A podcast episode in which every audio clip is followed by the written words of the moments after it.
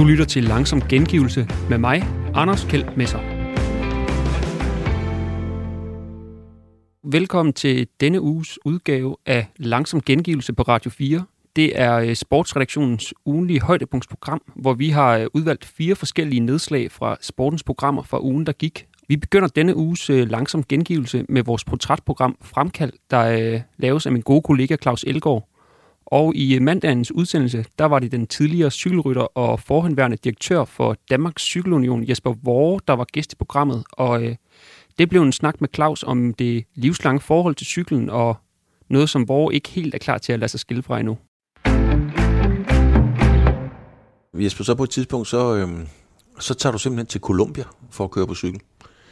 Hvorfor gør du det?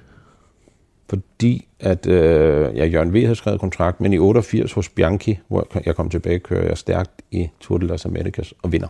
Mm. en Greg LeMond, der var på vej tilbage, kommer tilbage og vinder to Tour de France med efter sin skudulykke. Og der er Colombia, er kolumbianerne. Og der var jeg sådan i kontakt med dem. Så vi så under, så kører jeg også stærkt og vinder på Giro det år. Mm. Og så havde Jørgen kommet i kontakt med dem og skrevet kontrakt Jørgen V. Vi boede sammen i Gardersøl. Og så um, tog jeg selv kontakt med dem. Og det var, så var der en plads. Du henvendte dig selv til, til Columbia. Ja. Hvad, hvad tænker du der? Ja, det, er jo, det, er jo, det har vist været fremme, du fik en million, ikke? Million og 50.000. En million og 50.000, og det var jo mange penge. Det er en million og 50.000 er mange penge i dag, men det har været rigtig mange penge dengang jo. Ja, og en toårs kontrakt, og det var jo nærmest de penge, jeg havde med hjem, der stoppede. Mm så meget. Jeg skulle køre seks år i Italien for at tjene det ind, og jeg havde fået tilbudt en kæmpe god kontrakt hos Bianchi. Ja. Var det pengene, der gjorde det, tog sted? Nej, det var for os. Øh, altså, jeg var, vi havde kørt i Colombia med Venezuela. Vi havde kørt i Colombia. Vi havde mødt dem mange gange. Og øh, jeg var vild med dem. Mm-hmm. Vild med deres indstilling, og så ville jeg gerne prøve noget nyt. Efter sådan lidt kæft til retning. Italien. Gammeldags. Mm-hmm. Øhm, og, og, og hvad hedder 7-Eleven var jo begyndt at køre cykel og havde en kvindelig massør. Det var jo fuldstændig idiotisk. Det var noget, de snakkede mest om, de italienske hold. Mm. De kan jo ikke køre på cykel, de vinder aldrig noget. Se, de har en kvindelig massør. Det er der på alle hold i dag. Ja. Øh, 7-Eleven, de havde mad på gangen, når de kom i mål. Vi måtte ikke spise, fra vi kørte i mål til aftensmad. Drik vand, kroppen skal hvile. Så gik 7-Eleven-drengene på, en, på samme sag, så var der, var der selvfølgelig en vægt, så er der mad, mysli, havre, havremælk, hvis de nogle gange vil have mælk, kiks og sådan noget. De skulle have noget. Mm. Jeg siger, det er meget sjovt, de der amerikanere, de synes det, at man skal. Og det, jamen, de har slet ikke forstået noget. Det viser, at det var dem, der havde forstået det først. Altså, at det gælder om at få nogle protein ind hurtigt. Altså Greg LeMond havde jo forstået meget af, hvad alt sådan noget gik ud på, ikke? Ja, men det var for at sådan forklare, det var gammeldags, helt vildt gammeldags. Og så, det var et nyt eventyr i Colombia. Mm. Lidt ligesom det var nyt eventyr, da jeg tog til Italien. Det var ikke for at blive professionel i 82. Det var for at køre nogle andre løb, end, end de sæsoner, jeg havde kørt herhjemme. Hvad er det så? Øh, øh, altså, du, er jo, du kommer så der ned på et tidspunkt, der er der på et tidspunkt, hvor øh, at, øh, Pablo Escobar, som der var lavet bøger og film og serier og alt muligt om, måske den største narkogangster nogensinde, øh, han er der jo og florerer. Er det noget, du er bevidst om, da du, da du tager afsted? Knap og nap, da vi tager afsted. Men vi er der jo i Jørgen V. og Majsi Rea, italieneren, er en ny professionel. Han er der også det, det første år. At, at vi finder jo ud af det derude. Der er mm. enormt meget militær. Ja. Samtidig bor vi, vi ikke noget, vi bor på et fint hotel. Vi bor i en villa, hvor når, når hele holdet er, der er fuldstændig kaotisk mange mennesker. Det, øhm, det vender vi os til. Men det var svært, da vi kommer og blev hentet om natten, om aftenen. Tror, vi skal på et fint hotel. Så bliver vi kørt til en villa, og øh, alle er stille for klokken efter midnat selvfølgelig.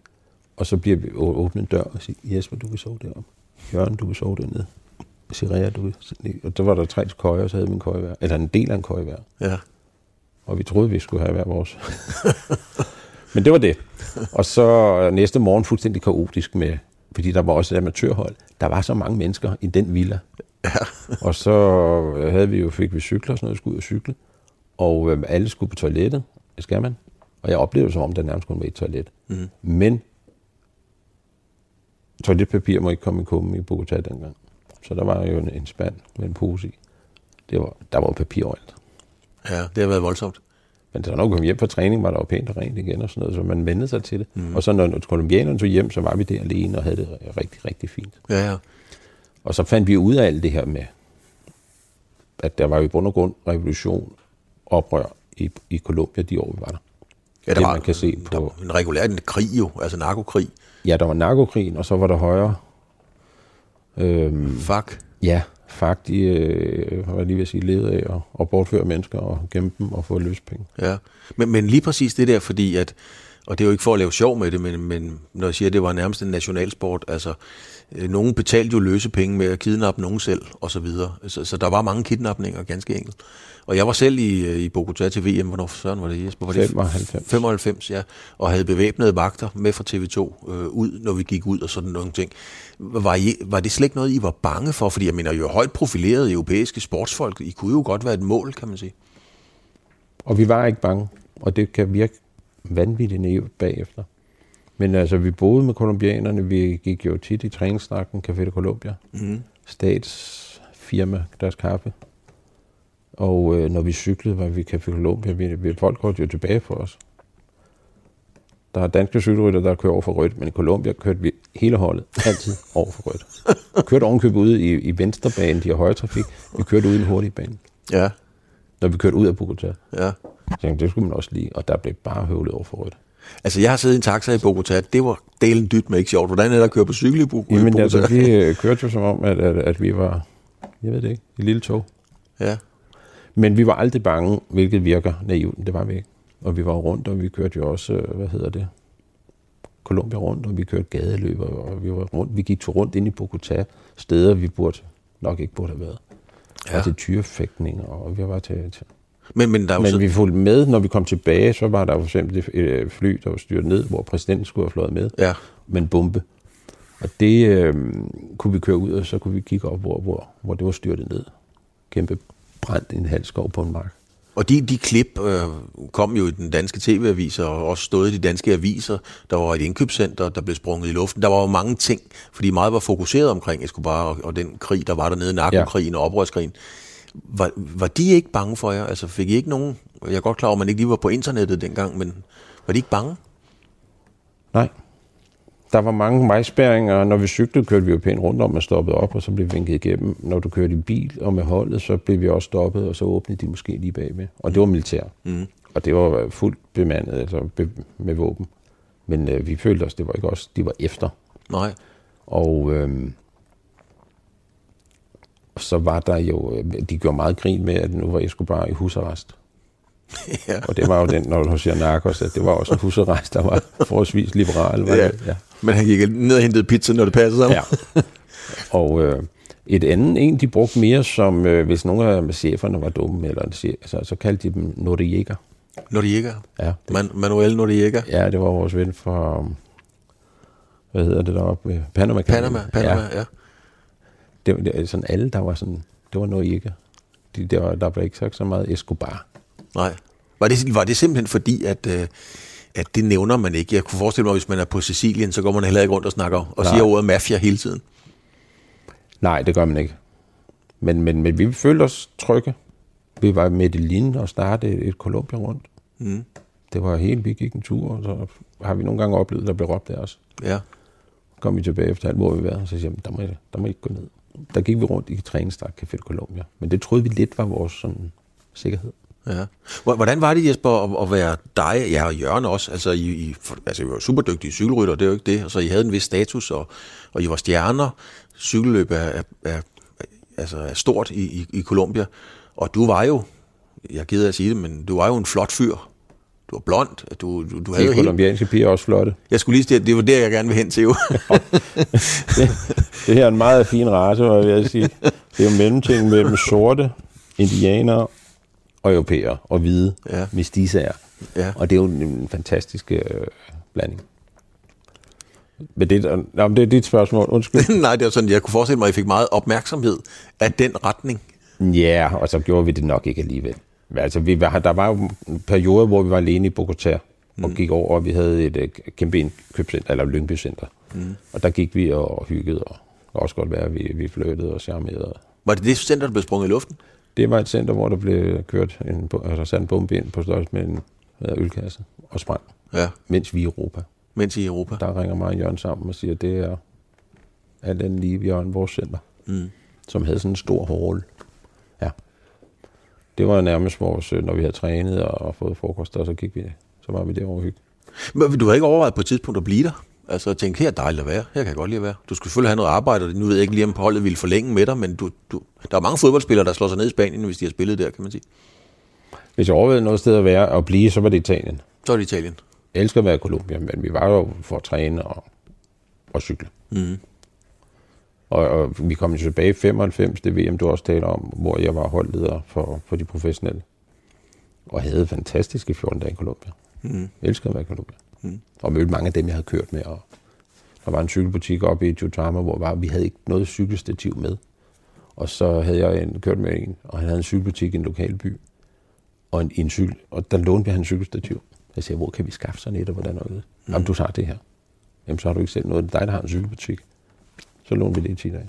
Hmm. Vil de kunne huske, altså ikke alle mennesker på gaden, men nu har jeg oplevet nogle af de professionelle fodboldspillere komme tilbage, blandt andet til Italien, at de er jo forgudet, selvom det er lige så mange år siden, de spillede der, som du kørte i Colombia. Er der nogen, der vil kunne huske dig, hvis de fik at vide det, Jesper Vore? Ja, det er der. Ja. Blandt andet også det, når jeg er afsted, og vi møder kolumbiansk radio, som stadig er der. Ja. Og, og øh, de husker de år der. Og det er mange år siden, vi snakker 89-90. ja, det er mange år siden. Det er et par år siden.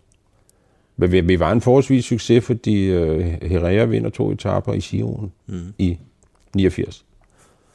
Og øh, det er kun på grund af snevejr, han ikke øh, han ligger tre, da, da vi kører en frygtelig snevejrstab, som der er to A-træk. Så der var han blevet top 3. Altså for lige at, jeg tror det hedder, at perspektivere, hvor stor, øh, hvor stor cykling er derude. Herrera, han bliver kåret til sydamerikansk sports, årets sportsnavn, ikke? Jo, i 87, hvor han vinder Spanien rundt. Ja, og lige i 87 kan jeg huske, der var også en, den lille fede, Diego Maradona. som nærmest blev årets sportsmand hvert år. Ja. Men øh, i 87 er det Herrera. Det fortæller jo lidt om, hvor stort det er. Ja, og han var kæmpe i Colombia. Ja. Besøgte ham også nede i sin, hans hjemby, Fusa Gasuga. Og øh, hvor han havde et lille... Ja, det er jo, det er jo, det er jo, alligevel et motel. Men dengang, det er et motel, hvor man kørte ind, stille sin bil, og så var der et værelse med en seng ovenpå.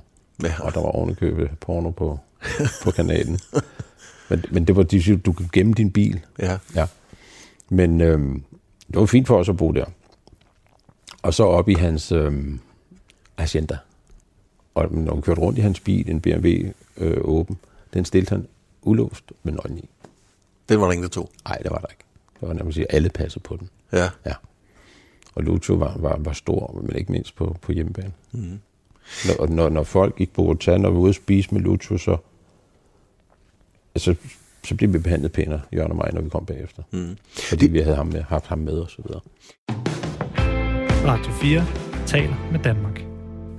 Og vi hopper videre til vores ugenlige fodboldmagasin 4 på foden. Øh, her har ludomani, betting og forbud mod bettingreklamer været et øh, tilbagevendende tema, og i øh, time 1, der havde vært Oliver Breum besøg af Chris Kronov fra Fighting Financial Crime, og det, øh, det blev en snak om et øh, anderledes alternativ til at komme både ludomani og matchfixing til livs. Det er jo det, der er interessant med, med dig, Chris, fordi det er, jo, det er jo derfor, vi har heddet fat i dig, fordi du har jo faktisk lavet en model, altså, jeg ved ikke, om det er det rigtige ord, men det er det, jeg bruger, øh, altså til hvordan bettingselskaber og lovgivning måske i virkeligheden er med til at, altså, kan være med til at forebygge øh, hvidvask, matchfixing osv. Øh, kan du ikke lige prøve at forklare lytterne, men også mig, hvordan, det, hvordan den model ser ud?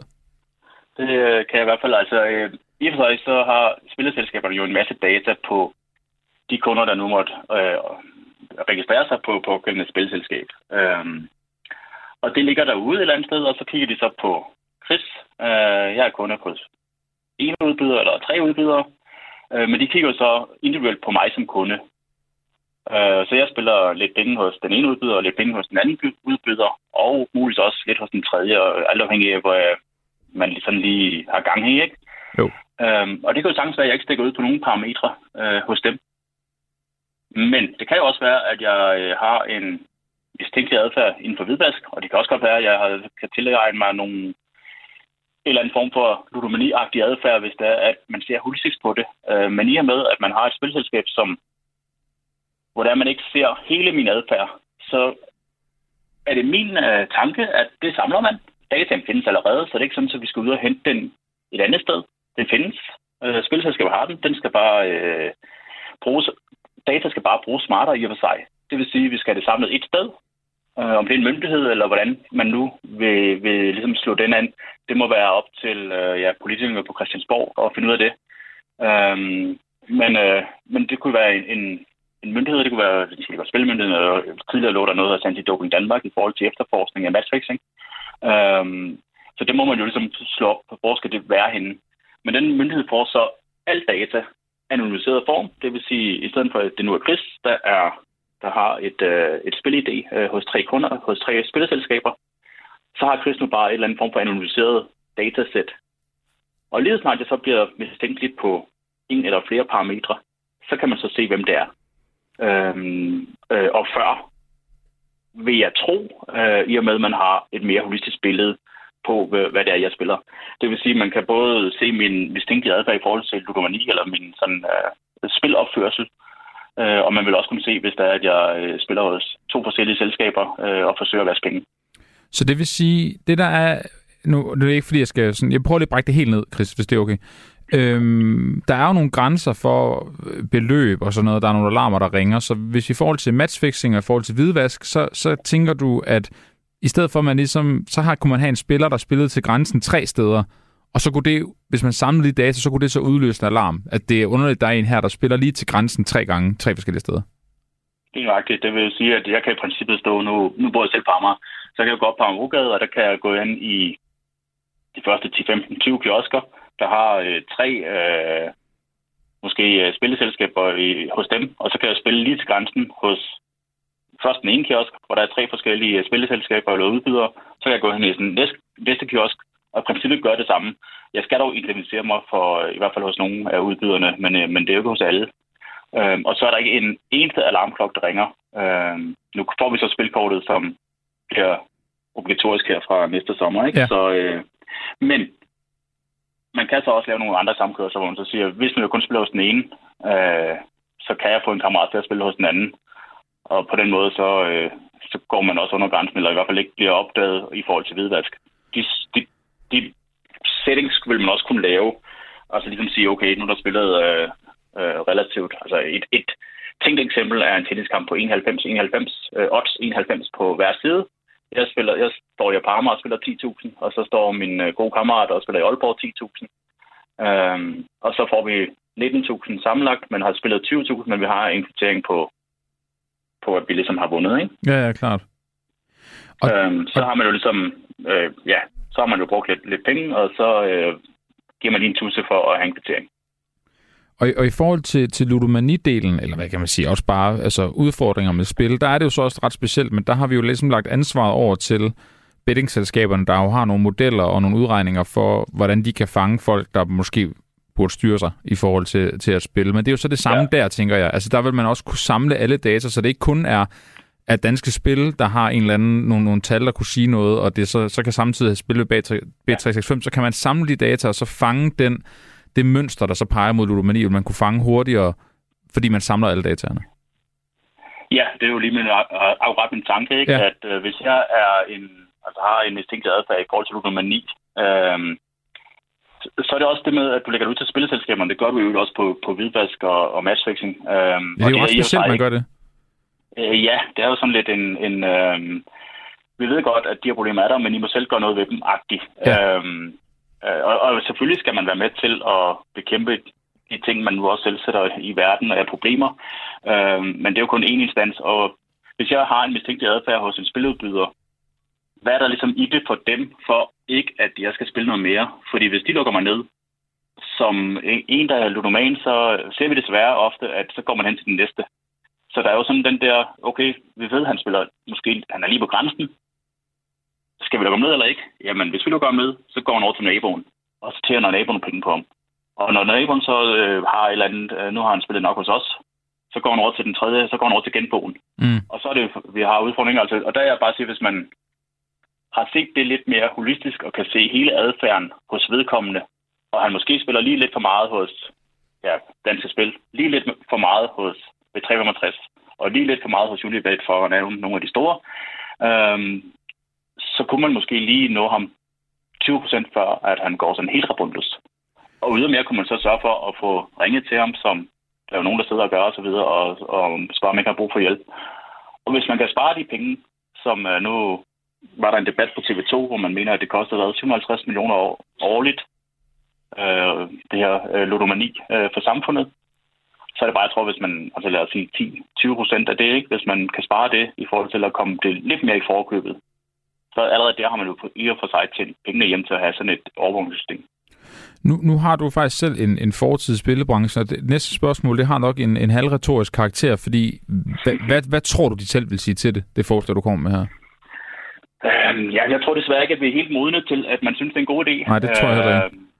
Øhm, og øh, det er nok noget at gøre med, at man har noget, altså man sidder selv på det her data, vil man dele det, og øh, hvad bliver der gjort ved det osv. Det er nok også derfor, at det skal komme fra politisk side og sige, at man bliver nødt til at være en del af det her, hvis man vil have en licens i Danmark. Øhm, og det findes i Europa nogle steder, hvor man egentlig gør det. Øh, og så kan man sige, at Danmark er ikke Italien, hvor det findes, eller Grækenland, hvor man i hvert fald er på vej til at gerne vil have det til at findes. Øhm, og så er det altid, hvilken form man nu vil også have, det skal være i. Ikke? Øhm, men når det er så sagt, så tror jeg stadig på, at vi er kommet tættere på at være mere modne til det. Så jeg tror, der er nogen, der vil tænke, hmm, det kan vel godt være, at øh, det er en løsning, fordi så er det i princippet heller ikke os, der står med ansvaret for, om der er nogen, der er ludomaner eller ej. Det er ikke mm. os, der skal sige, at det her er hvidvask. Det er ikke os, der skal sige, at det her det er matchfixing. Øhm, så det der med, at man, man kan opleve, at der er ting, der er mistænkt, og så yes, det sender man videre, og så er der ligesom en, der tager øh, teten på, en myndighed, som tager teten på at sige, jamen det her, det er rent faktisk hvidvask. Det her, det er matchfixing. Nu har vi samlet så meget data, vi har så meget viden, vi har mere holistisk viden, så vi ved, at det her det er ren hvidvask, eller at det her det rent faktisk medfører, at vedkommende inden alt for længe vil udvikle ludomani. Det, der også er rigtig spændende ved det, du lige fortæller her, er, at når, når jeg har talt med, med politikere, jeg har talt med SF skatteordfører, jeg har talt med Søren Gade fra Venstre, jeg har talt med Jeppe Brugs, skatteminister fra, fra Socialdemokratiet, så er der jo rigtig mange ting, som ifølge dem stadig skal undersøges. Øh, ting, hvor man savner erfaring, og man har svært ved at finde ud af, hvad virker og hvad virker ikke. Men her, som du lige sagde, Italien har, har gang i noget lignende det, du siger her. Grækenland øh, arbejder på det. Har du, nogen, har du nogle erfaringer derfra? For det ved jeg, at politikerne, det er bare lidt råd herfra, de hunger virkelig efter det. Jamen, altså, jeg, jeg har selv været nede i Italien og set deres system og så videre øh, i forhold til matchfixing. Øh, og, og guderne skal vide, at, at det sker i Italien.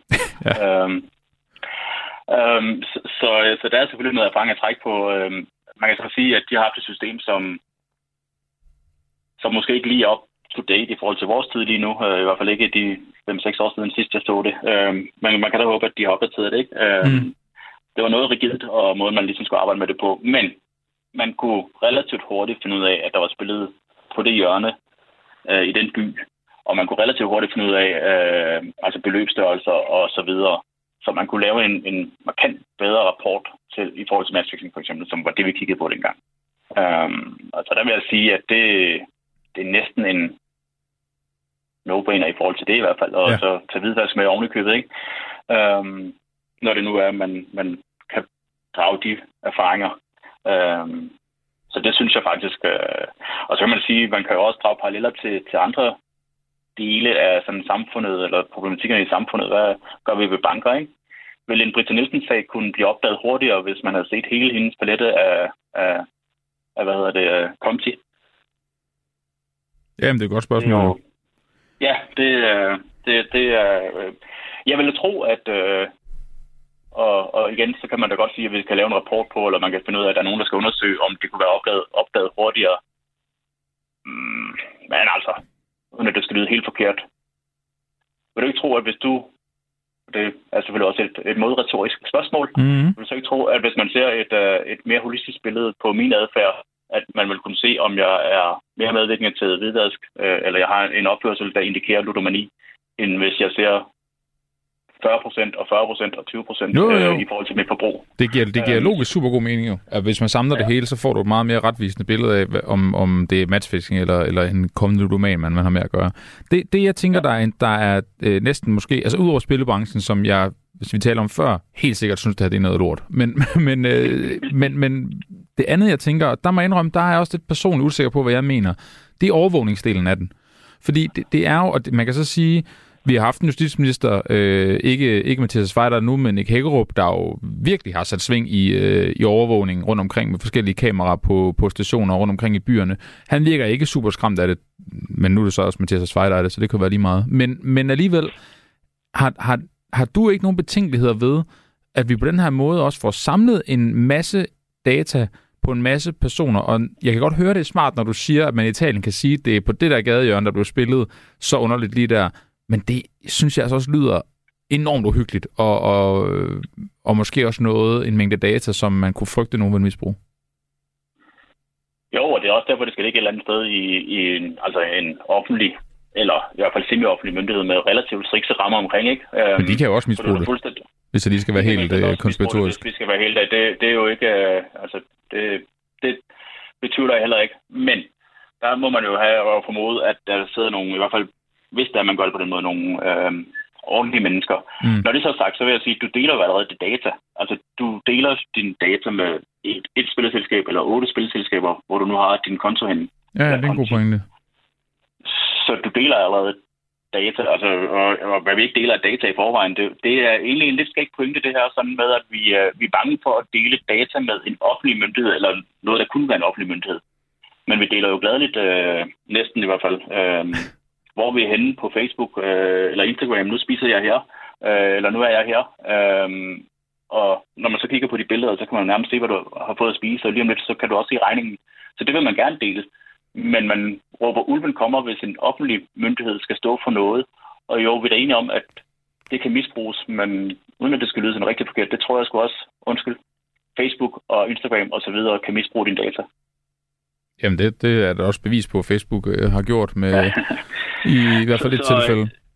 Så jeg vil nok, jeg vil nok lidt vente om at sige, at, at det er en nødvendighed øh, i forhold til spildata og så videre. Nej, vi kan selvfølgelig bare være status quo, og folk kan blive ved med at udøve ludomani, og vi kan lade, lade rockere og andre kriminelle øh, vaske penge gennem spil.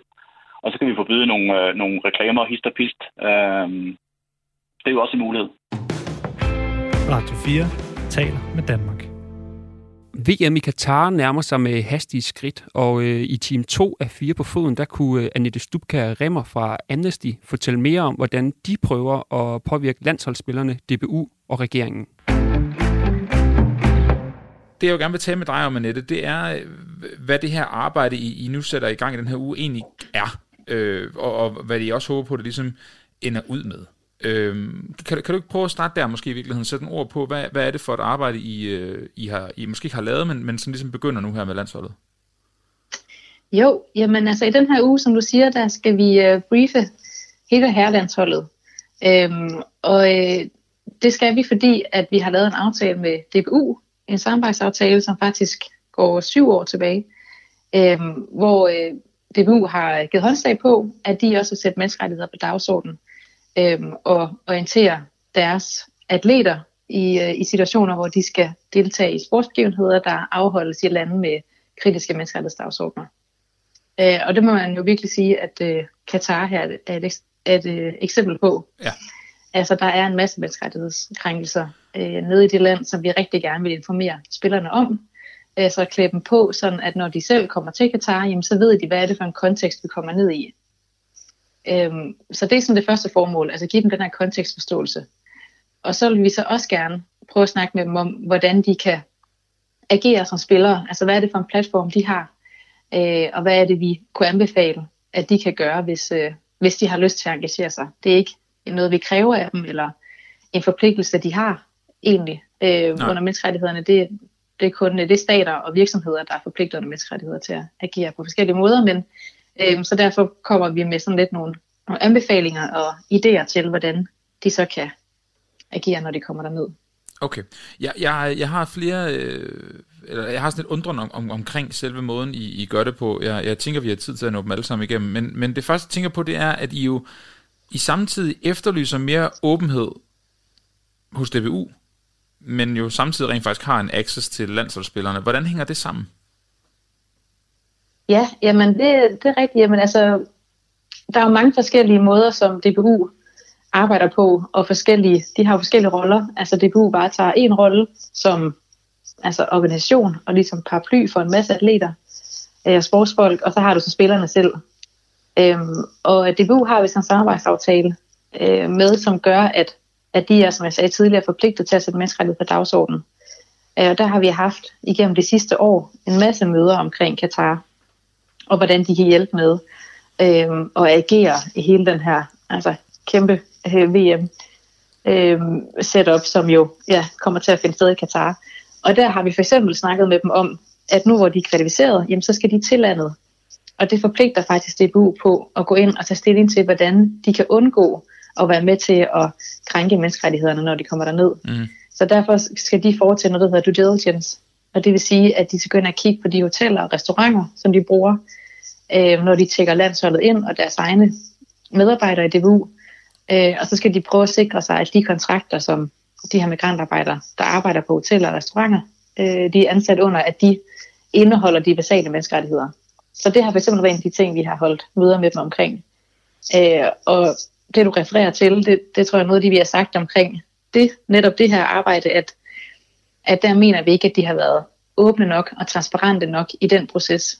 Okay. Øhm, fordi det er en del af due diligence arbejdet, at du skal vise offentligheden, hvad er det for noget arbejde, man laver, altså hvad er det for nogle undersøgelser, man sætter i gang for at finde ud af, hvordan forholdene er på hoteller og restauranter, hvad er det for nogle resultater, man kommer frem til, og hvis der så er nogle kritiske menneskerettighedsforhold, der viser sig i de resultater, jamen hvad er det så for nogle skridt, du vil tage til at kunne øhm, gøre sådan, at, at man kan imødekomme dem, eller øh, gøre forholdene bedre for de migrantarbejdere. Det, det er jo svært at være uenig i, at det er en god ting, det der, men, men er der nogen, altså du siger, at man skal gøre det, er der nogen straf, hvis ikke man gør det?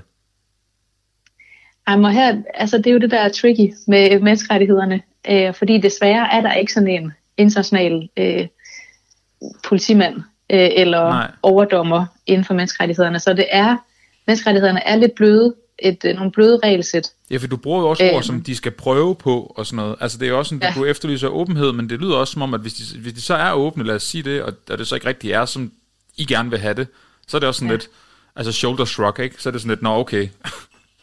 ja, jamen klart, og det er virkelig det, der er udfordringen her, ikke? At, øh, at der netop ikke er nogen stor international straf. Øh, men man kan sige, at det er faktisk blevet mere og mere populært, øhm, og der er flere og flere virksomheder, som gør det her, altså som går ind og forpligter sig til at lave en form for due diligence i deres virksomhedsførelse. Øhm, der er noget, der hedder Global Compact, som er et initiativ, FN har startet, hvor der er en masse virksomheder, der, der melder sig ind. Og her har DBU faktisk også for nylig tilmeldt sig. Og i den tilmelding til det her Global Compact-initiativ, der forpligter du dig endnu mere til at følge de her retningslinjer for menneskerettigheder og væv, hvor man skal sørge for, at det forretning, man, man laver ikke øh, krænker menneskerettighederne. Men der er ikke nogen Så på den måde har de forpligtet det. sig selv. Nej, det er der ikke andet end, at de kan få dårlig omtale. Altså, øh, ja, man, man ved jo for, nu, det er det, man ved jo nu øh, i forhold til alt det, der er sket med VM i Katar, at det jo i høj grad har været medier, og det har været menneskerettighedsorganisationer, og det har været fans, der virkelig har stillet spørgsmålet, spørgsmål ikke, og taget den her diskussion op øh, omkring hele menneskerettighedssituationen i Katar, og det har jo været altså et pres nedefra, der har gjort, at DBU har skulle tage det mere seriøst. Så på den måde, så tror jeg godt, at vi kan som civilsamfund øh, presse på og prøve at få sådan nogen som DBU til at, at overholde de forpligtelser. Nu ja. har I jo så, øh, udover at I holder øje med de her aftaler, de har indgået, som, som så er konsekvensløse i sidste ende, så har I så det her møde med, med spillerne. Øh, hvad for et ansvar har spillerne for det, der øh, skal ske og, og foregår lige nu? Jamen altså, øh, som jeg startede med at sige, så menneskerettighederne, de lægger en masse forpligtelser op, retningslinjer for stater og for virksomheder. Så spillerne har ikke Men noget for, ansvar? Som enkelte individer som dig og mig, eller spillerne, øh, vi har ikke på den måde nogle menneskerettighedsforpligtelser. Øh, Hvorfor er det så, så, I taler med dem? Jamen det er fordi, vi mener, at øh, selvom de ikke har det, så har de alligevel en kæmpe stor platform øh, som de når ud til igennem deres sociale medier for eksempel. Mm. De har en masse fans, øh, en masse unge mennesker, der, der følger med i, øh, hvor de rejser hen, øh, hvad de foretager sig privat, hvordan, deres sportslige øh, hvordan de sportsligt præsterer. Så vi ved, at, at de vil have nogle mennesker, de påvirker med det arbejde, som de gør. Men tror du ikke derfor... i sidste ende, at nu gætter jeg bare net, tror du ikke i sidste ende, mm. at, at, DBU, at de vil øh, følge de retningslinjer, der kommer fra DBU? Altså det er sådan lidt et spil for galleriet. Så viser DBU noget åbenhed, I kommer ind og snakker til dem, men i sidste ende, så er det måske virkelig nogle andre retningslinjer, som spillerne vil lytte til. Altså det er jo svært at gisne om. Ja, ja. Jeg håber virkelig, at de vil øh, tage det til sig, det vi kommer med. Og jeg tror også, at når vi lige snakker VM i Katar helt, helt konkret, jamen så ved de godt, at der bliver et enormt pres på dem, når de kommer til Katar, fra journalister og civilsamfundsorganisationer om, mm. at tage, om at tage stilling, og om ikke bare at sige ingen kommentar, hvis de bliver spurgt ind til den kritiske situation. Ja. Så derfor tror jeg, at de vil, tænke, de vil finde det her ret nyttigt, at vi faktisk tropper op og giver dem den her briefing, og også tilbyder dem en kontaktperson, hvis de har flere spørgsmål, og egentlig gerne vil sætte sig mere ind i, ind i den situation, de skal ned i.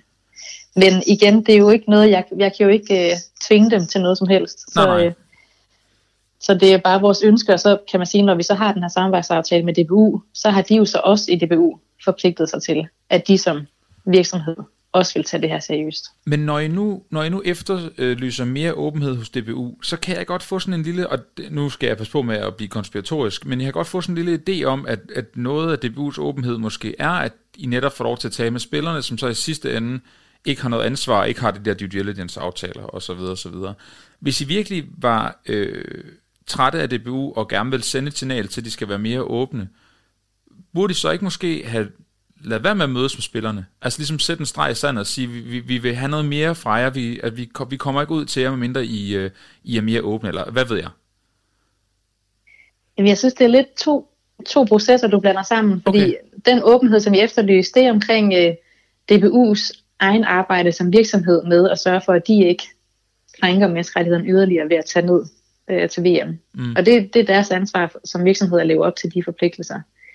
Um, og det er den proces, vi har kritiseret eller sagt, at, at det er godt, de er altså startet på den proces, fordi det vil sige, at der er rigtig mange fodboldforbund, der ikke gør.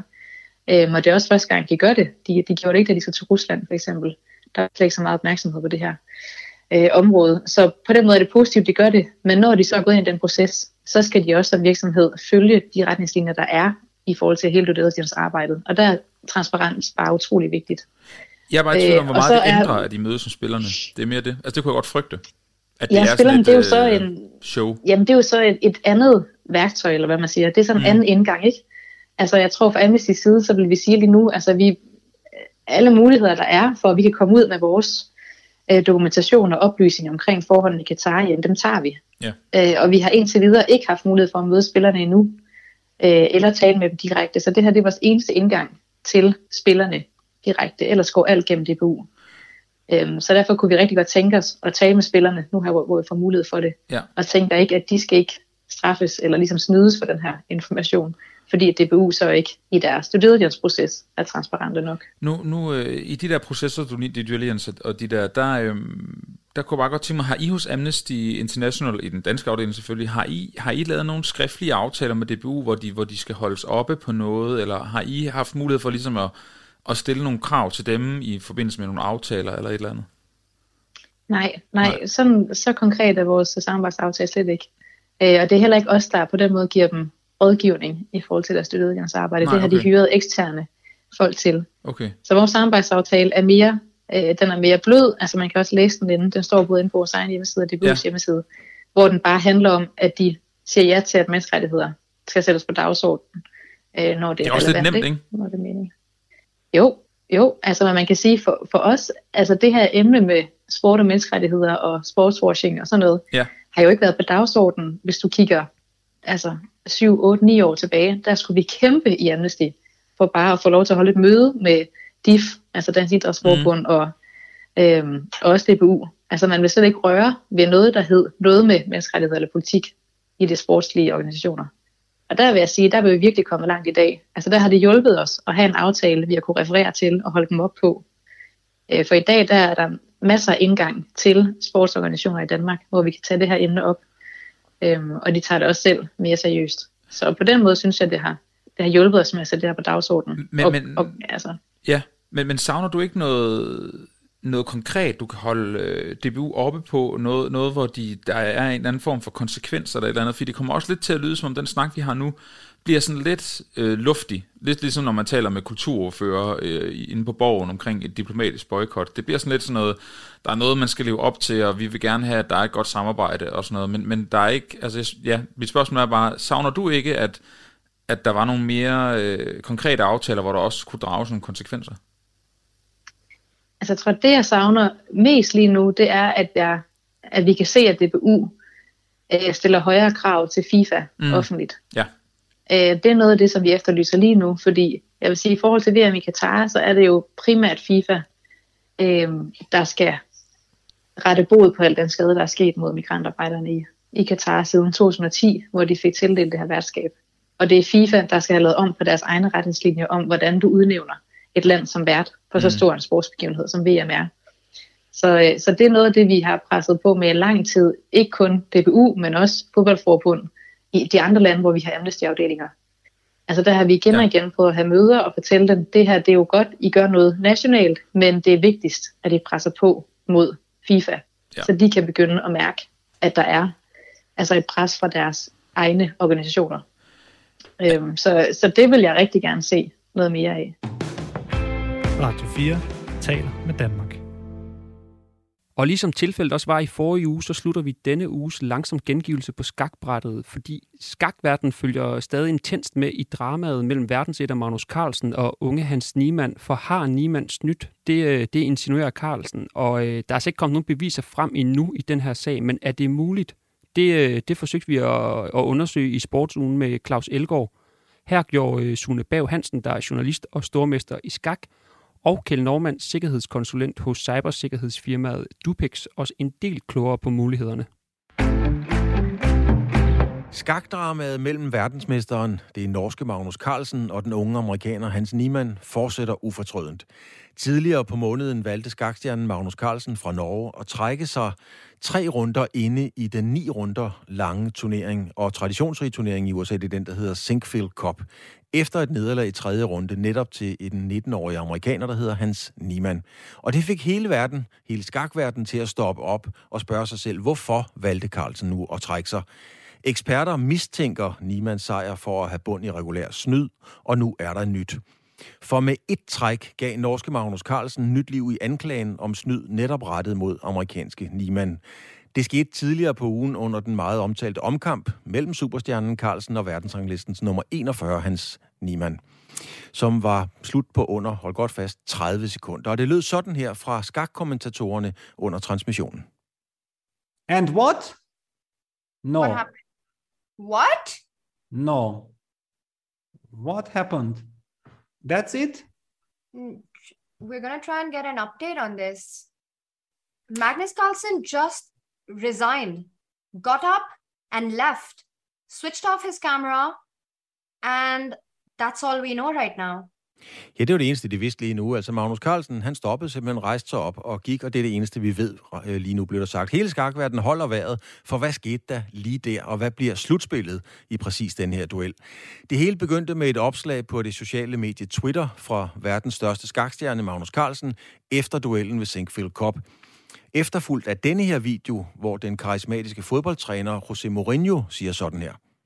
I prefer really not to not to speak. If I speak, I am in, in big trouble. In big trouble, and I don't want to be in big trouble. Jeg foretrækker ikke at udtale mig. Hvis jeg siger noget, er jeg i store problemer, sådan sagde altså det, øh, José Mourinho. Det samme var tilfældet for skakverdensmesteren Magnus Carlsen, der længe ikke har udtalt sig om sagen. Det gjorde han dog i aftes, men det vender vi tilbage til. Nu kan jeg sige velkommen til dig, Sune Bang Hansen, journalist og stormester i skak. Hvad er det seneste nye i, skal vi sige, skakfortællingen om Carlsen og Niemann? Jeg ved ikke, hvor det der bank kommer fra. Jeg hedder Berg. Nå, øh, ja, det, Det det, mig. seneste Det nye mig, er jo, at, at Carlsen han udtalte sig i går. Okay, jamen det er helt i orden. jeg har blevet kaldt bank mange steder i medierne her de sidste par dage, øh, så jeg vil lige rette den til Berg. Øh, altså, Carlsen øh, øh, vandt jo den her turnering i går og udtalte sig bagefter, og det er så, så kan man sige, det, det, det seneste nye. Der har været utrolig mange spekulationer omkring, øh, om Hans Niemann han snyder, og om Carlsen har nogle beviser, og hvorfor han gør det på den her måde. Fordi det er jo, det er jo lidt underlig måde, han har, har, har håndteret det på. Han, øh, han, man kan sige, han løftede ikke sløret for det i går, men, men der var, hvis, hvis der var nogen, der er tvivl om, at han mener, at Niemann snyder, så er de det i hvert fald ikke efter i går. Man kan vel godt uh, tillade sig at konstatere, at i præcis skak, der er der sådan et meget uh, stejlt hierarki. Uh, opfatter du det som om, at Carlsen misbruger sin position som verdensætter? Altså, den måde, han opfører sig på, er der i hvert fald ikke ret mange, der mere, mener acceptabel. Og ja, det, det gør han jo øh, og, og han skylder jo, altså der, de fleste mener, at han skylder en forklaring. Øh, og, og selv hvis han kommer med en forklaring, og han viser sig, at han har ret, at Niemann han har snydt, for eksempel i det parti mod Carlsen, hvilket der ikke er nogen beviser for øh, overhovedet at, i, i Sinkelfeld Cup, at han snød. Der, der er ikke nogen, der kan bevise noget, noget der, men det, det ved man jo ikke, om han har. Øh, Carlsen er i hvert fald ret sikker på, at, at Niemann er ikke særlig fin i kanten og, og generelt snyder. Øh, at han så gør det på den her måde, øh, kan vel kun skyldes, at han er bange for et sagsanlæg. Øh, men han er i hvert fald ude på at få, få Nima ned med nakken, og de fleste synes ikke, det er okay at gøre det på den her måde. Det, øh, det, så, så ja, han misbruger sin position. Øh, og, og han, han er jo også, øh, det er jo ikke i orden over for hverken de andre deltagere øh, i, i turneringen, for over for tilskuerne eller over for arrangørerne. Nu må man så sige, at arrangørerne er til en vis grad ham selv, øh, fordi øh, det er Chess24, der arrangerer turneringen, og, og de er jo øh, det ejet af, af Magnus Group. Når jeg tænker øh, Carlsen, hele hans approach og hans fremtoning, den, hvordan han værner om sit brand og den måde, han markedsfører sig selv på, så er han meget kalkuleret, meget bevidst om, hvad han foretager sig. Så han må vel på en eller anden måde også have været bevidst om, hvad han foretog sig, da han tog et træk og sagde tak for kampen. Var det en provokation? Var det, var det en aktion? Var det respekt? Hvad skete der der? Altså, det var en klar øh, statement af, at øh, han ikke giver fem potter pis for, for Hans Niemann. Det var, det var der ingen tvivl om. Han sagde, at, altså, at han vil have ham ned med nakken. Det var der, altså, så, så det kan godt være, at det, det er bevidst, men, men, men samtidig er det jo en, en Altså øh, selv den gamle, en af de, de øh, verdensmester, Kaspar, har været ude og kritisere ham stærkt for ikke at værne nok om hvad skal man sige, integriteten i, i, i det at være verdensmester, øh, når man gør det her. Han har jo ikke fremlagt nogen beviser, øh, men, men kaster virkelig øh, skylden på, på Niemann og siger, at han, han snyder. Så, så jo, det er helt bevidst, at han... Øh, altså, der er ingen tvivl om, at Carlsen mener, at Niemann er... Øh, øh, et, et, en dårlig person, som, som snyder, og han vil ikke have noget med ham at gøre, og, og det vil han ikke have hele verden til at, blive, øh, til at, ligesom at se.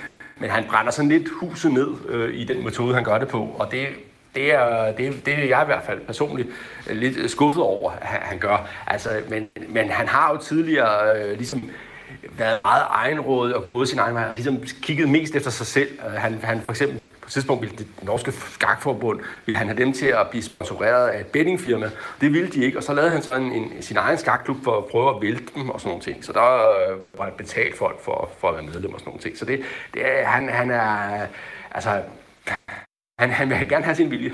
Lad os bare sige det sådan. Sune Berg, vi vender tilbage, men, men øh, vi skal høre en sikkerhedsekspert lige om lidt på det her med, om det overhovedet kan lade sig gøre at snyde. Men prøv lige at rise ganske kort op. Hvad er det egentlig for et sikkerhedstjek, man går igennem, inden man skal spille sådan et opgør? Altså, hvordan bliver spillerne og lokalt tjekket? Jamen altså, der er jo, der er jo, for det første er der jo en arbiter, altså, øh, som, som holder øje med, med spillerne undervejs, øh, og, og ser om, hvad de, hvad, de, hvad de laver, og ser om ting går, i, går, går, går ordentligt for sig.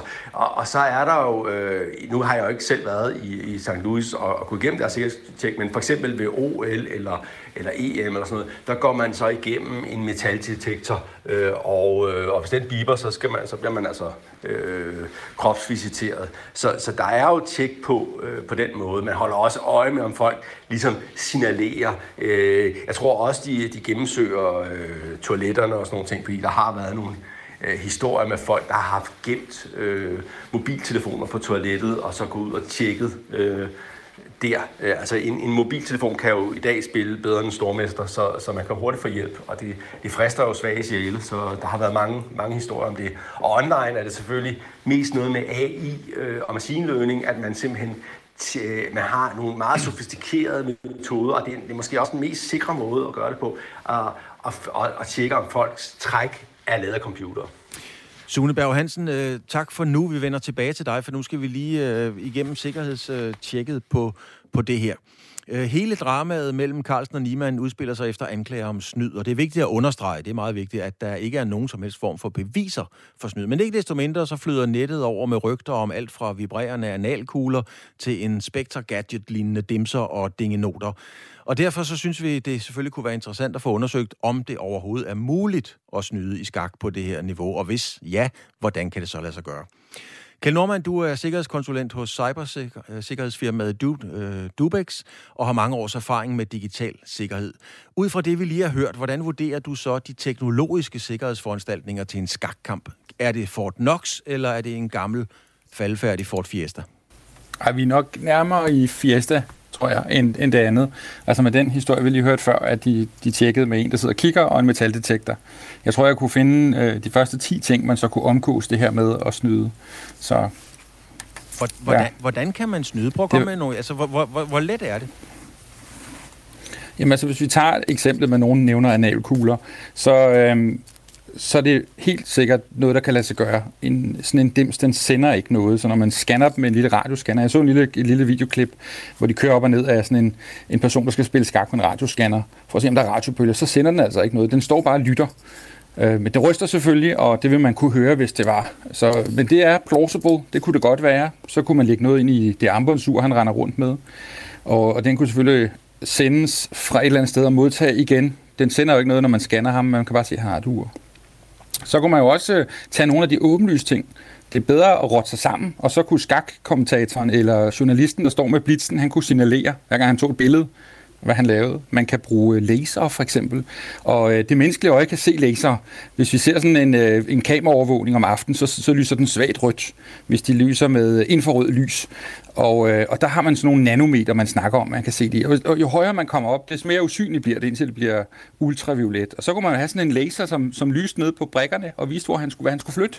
Og så kunne han have en linse i øjet. Eller også så kunne man varme hans hånd op med den, og så kunne han mærke på den finger, der blev varmet op, hvad for træk han skulle lave.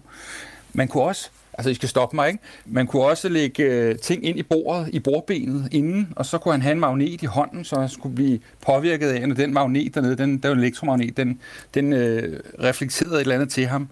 Øhm, man kunne også forestille sig, hvis vi gik helt i, i øh, sølvpapirsmode, ikke? at øh, ham her, Elon Musk, han havde udtalt det der med analkuglerne. Hvad med, hvis man tog en af hans brain implants, Neuralink, og så kunne man bruge lys også til at, at sende data frem og tilbage til den.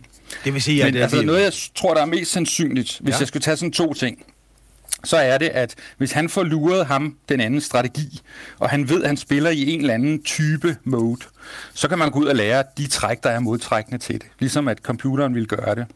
Mm. Og den anden ting er visuelt i rummet. Hvis nogen har placeret sig ved et bord, og når hver gang han kigger op, så, så går de sådan lidt rundt, så placerer de sig ved det, der nu passer bedst til trækket. Så noget, som er meget så øh, low-tech som muligt, det vil man kunne snyde med. Er det noget, der koster mange penge, eller er det noget, som, som almindelige mennesker som mig med min indkomst ville kunne komme i nærheden af, eller skal man virkelig have nogle forbindelser, eller bare noget, man kan gå ned og købe, hvis man vil snyde? Altså, for et par år, eller 10 år siden måske, så var det svært. Men i år, og nu her, så er det commodity. Det kan du gå ud og købe på en hvilken som helst eBay øh, hjemmeside, ligesom den blå avis. Så det er ikke noget, der koster penge, det er ikke svært. Og afhængig af, hvad du skal lave, jo mere avanceret, så bliver det selvfølgelig dyrere. Ikke? Men, men jeg vil da gå efter sådan noget som øh, social engineer, øh, hvad hedder det? Altså få andre mennesker til at hjælpe mig. Så øh, dem, som skal levere vand til, at de skal sidde og drikke, der vil der være noget i bunden af vandflasken, og så får jeg det sned ind, efter der har været en kontrol. Mm. Altså jeg, jeg vil bruge mennesker til det. Måske også øh, radiobølger, som de ikke scanner for sådan noget som LoRa, hvis man kender det. Mm. Så nej, det er ikke svært. Så man kan sige, altså uden at vi på nogen måde skal anklage nogen for snyd i det her, men nu taler vi bare sådan øh, billedligt talt, om det kan lade sig gøre. Det er vi blevet ret enige om, at det kan det nok godt. Øh, vil, det være, vil det være sandsynligt, at en fra miljøet er involveret? Altså, det vil være nemmest, men det er jo også en stor risiko, ikke? Så øh, i stedet for at bygge det ind i pacemakerne, hvor man nu har, har gemt det hen, så man kun ved det som sig selv, men altså, det kan jo også godt være, nogle gange så er det de mest simpleste forklaringer, der er årsagen, at, at grunden til, at han, han er kørt ud i den her øh, utrære situation, det er at måske, at han er syg, det er, han har fået stress, han har fået en eller anden hjernesygdom, øhm, altså Magnus Carlsen, og så prøver han ligesom at beskytte sig på den måde. Det kan jo godt være, at, øh, at han ikke har snydt, men jeg synes, jeg hørte et eller andet ud, det må I bekræfte, om at nogen havde kørt øh, noget statistik igennem og set på, hvordan øh, Hans Niemann havde flyttet. Mm. Og han havde flyttet så mange træk efter hinanden, at det var usandsynligt, at en menneskehjerne kunne tænke det op. Ja. Er det ikke rigtigt? Jo, eller? det er sandt. Ja, og, og, og det er jo en super måde at afsløre snyd på, at hvis man er bedre end supercomputeren, så er der et eller andet. Ikke? Underligt, ikke? Man kan så også se det vente om og så sige, hvordan har man trænet supercomputeren? Har man gjort det ud for skakspil, der er blevet spillet, og kan han huske dem alle sammen? Og er det derfor, han så kan slå supercomputeren? Mm. Så han tilbød selv, at han ville spille i en boks nøgen. Ikke? Og, og, og, og hvis man skulle teste ham der, han kunne stadig godt have elkugler og alt muligt andet, så skulle man øh, gøre sådan, så han kun kunne se spillet. Han måtte ikke kunne se spillere eller noget som helst andet udenom. Han måtte ikke kunne høre, han måtte ikke kunne føle, og han skulle stå op. Ikke? Mm. Så gulvet øhm. kunne så være det, hvor man kunne få data op. Men det er virkelig svært at sikre det. I, øh, jeg, jeg har fuld sport, Jeg tror, i, øh, øh, jeg har fuld sport i rigtig mange år og lavet mange doping og snyde historier, kan man roligt sige. Og i mange sportsgrene, der er der Ja. jo øh, ulovlige præstationsfremmende midler. Altså hvis der er cykelsport og atletik, så var der glenbuterol, som er et, øh, et astmapræparat, havde han sagt til klovdyr, osv. Der er man langt foran de kontrollerende instanser og myndigheder. Er teknologien ja. også her langt foran sikkerhedsprotokollen i skak?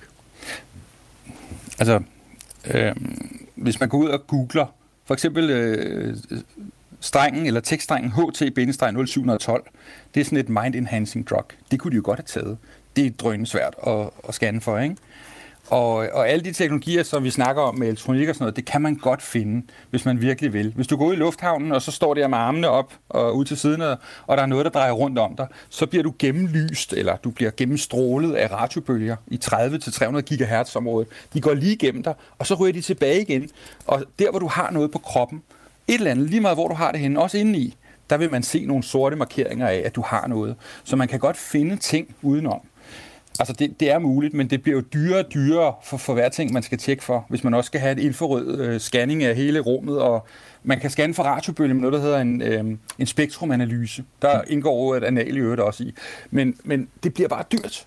Og, og så er det et spørgsmål om, hvor mange penge vil man kaste efter og kontrollere for snyd, i forhold til at bare kigge på resultatet. Han har vundet, og han har et højere score end supercomputeren. Det er usandsynligt, og så må vi begynde at undersøge noget. Kjell Norman, du sagde selv, at jeg skulle stoppe dig, så derfor dit aller sidste spørgsmål, det bliver et ja, Ja. ja eller nej spørgsmål. Det- Er vi derhen, hvor vi kan konkludere, at hvis man vil snyde, så er det teknisk muligt? 100 procent, ja. Tak skal Det du have, Kjell Norman. Tak skal du have. Sikkerhedskonsulent hos cybersikkerhedsfirmaet Dubex, og vi bliver med sikkerhed klogere på, at det kan altså godt lade sig gøre, hvis man i øvrigt har lyst til at snyde. Du vender så tilbage til dig, Sune Berg Hansen, journalist, stormester i skak til nye lyttere, der måtte være dumpet ind. Hvad tænker du om, når du, når du hører en øh, ekspert i det her fortælle, at, at hvis man vil snyde, så er det piece of cake? Øh, altså, nogle af de ting, han sagde, man, man kunne snyde med, det kan ikke lade sig gøre, fordi øh, man må faktisk ikke have, have armbåndsure på. Man må faktisk ikke have noget elektronik på sig. Man må ikke engang have en kuglepind på sig. Øh, man, skal- man skal spille med det, der ligesom øh, er, kommer ind. Og man, så så der, er, der er nogle af de ting, hvor man er øh, hvor- hvor det vil være svært. Det er også det der med, at nogen i rummet, jamen, de skal jo have et bedre træk, end det man selv kan finde. Det vil sige, de skal faktisk de skal et sted hen, hvor der er en stærk computer, der kommer med et træk, og det skal være en real time. Det kan ikke være, det kan ikke være sådan øh, lidt senere, øh, fordi det hjælper ikke noget. Man skal jo lave træk, altså man, man skal lave 40 træk typisk på, på to timer. Så der, der er forskel på, øh, hvor, hvor, altså det er ikke så nemt lige at, at, at, at snyde. Der har været eksempler med, med signalering, øh, hvor, hvor tre arbejdede sammen osv., men jeg tror, man er ret opmærksom på det. Og så som sagt det her med, at øh, man har øh, programmer, der, øh, der, der, der er virkelig gode til at detekte snyd. Altså Chess.com, øh, de fanger jo 2.000 snydere om måneden på deres site. Mm-hmm. Øh, så, så, og det, det tror jeg egentlig er den stærkeste, og der, der kan man sige, der er de altså faktisk foran spillerne øh, med hensyn til at detekte snyd. Radio 4 taler med Danmark.